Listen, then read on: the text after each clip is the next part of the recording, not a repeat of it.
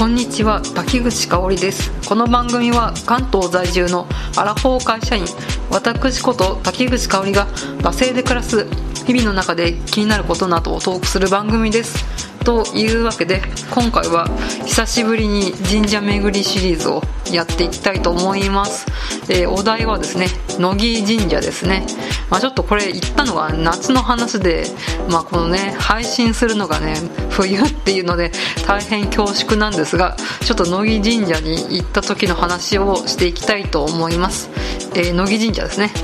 千代田線乃木坂駅の一番出口より、えー、15メートルっていうそういうね駅地下の神社にあります。駅そばの神社になります。はい、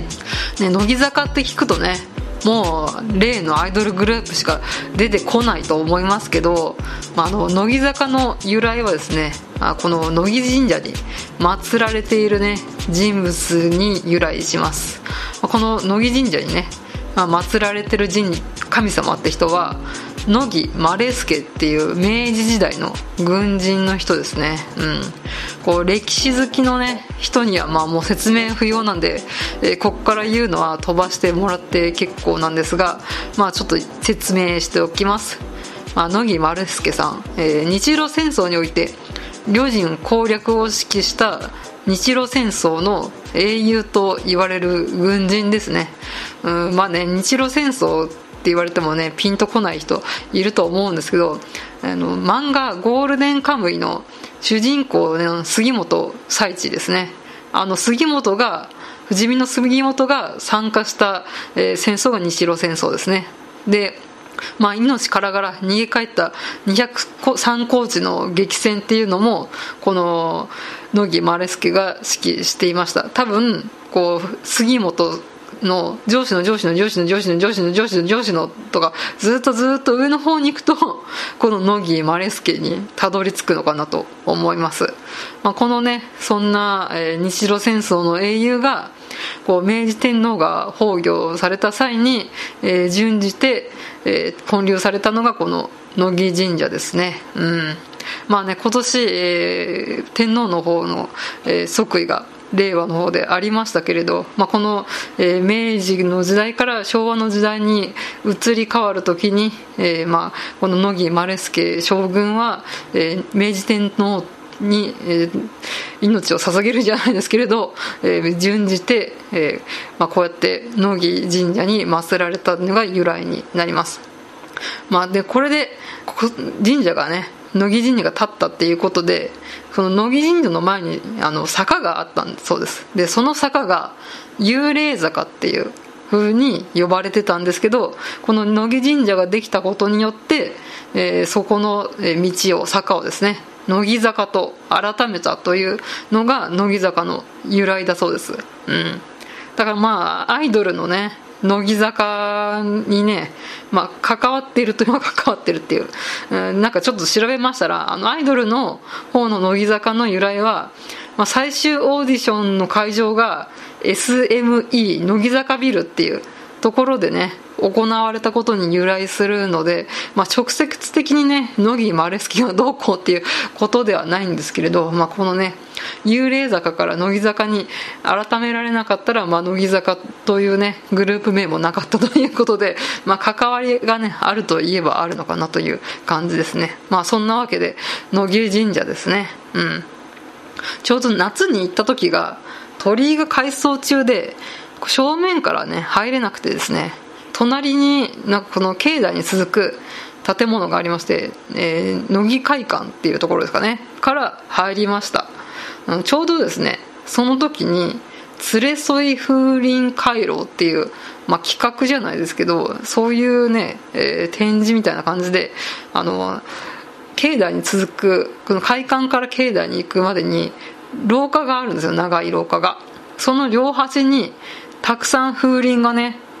吊る吊るされてるっていうそういう、ね、展示じゃないですけど、まあ、そういう企画というか催しが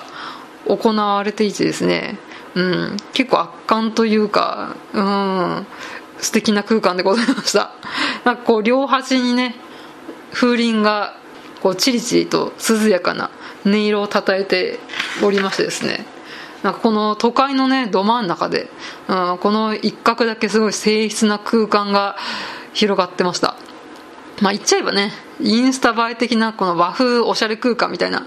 ところもあるんですけどなんかこのね深い木の天井とこう赤い絨毯が敷かれてる空間ででそこに風鈴がね、うん、両端に配置されてまして、まあ、そのねチリチリと涼やかな空間でですね。なんかこう一瞬だけですけどこう凛とした気持ちになれました。うん。まあ、そんなに大きい神社じゃないので、まあ、本当に2 3 0分でパパッと見て回れるようなところなんですけどあちょっとここに立ち止まってなんかこうほっと一息落ち着くみたいなそんなね空間が広がってました。ちょっとまた来年も行ってみたいなと思うぐらいのなんかそのね、うん、魅力がありました。で、まあ、境内に行くと、えー、この野木将軍の、うん、生涯をね紹介するちょっとした資料館みたいなのもあって、まあ、そういった明治っていうか、まあ、日露戦争のこととかも学ぶことができます、まあ、あとこう明治天皇からね授かった、ね、剣ですとかあとはま勲章ですとか当時、え、着用していたま軍服みたいなのも展示されてました、うん。まあ、御朱印は、えーとまあ、この境内じゃなくてですねあの会館の方に戻って、えー、受付みたいなところで書いて、えー、もらったのでちょっとねあのいつもというかスタンダードな、うん、感じの御朱印のもらい方ではなく受付みたいなところでもらうんですけど、うん、でもらう御朱印も何かこうね、うん、きらびやかななんか色鮮やかな、うん印が押されてるとかそういう感じじゃないんですけど本当にオーソドックスなね、うん、感じの、えー、シンプルな御朱印でした。まあなんかこう手術合憲明治の英雄のねストイックさをね感じて逆になんかこれはらしくていいのかなと思いました。で、まあ、最後ね帰る時に神社の鳥居の前であの乃木坂のアイドルの乃木坂の方のファンらしき男の子2人がですね多分推しのアイドルのねタオルを広げて互いに写真撮影みたいなのをしてて、うん、聖地巡礼してんなと思いましてうん。まあこうやってねまあこの乃木将軍も日露戦争で息子さん2人をね亡くしているのでまあこのね乃木坂のファンの男の子たちをね空の上からですね平和な時代にのびのびと好きなことをねやって夢中になっている姿を見てね、まあ、きっとね乃木将軍もね喜んで温かく見守ってくれてるのかなって思った次第でございました。うん。まあそんな感じでうん。ちょっとですねまた来年も行ってみたくなるようなそんな神社でありました。まあそんな感じでうん2回連続久しぶりの、えー、神社巡りシリーズがね、まあ、割と近代というかうん、すごいね。アマアマテラス大神みたいなそういうね「古事記」の世界みたいな人神様が祀られてるんじゃなくて、まあ、こういった、えー、ここね、えー、100年200年みたいな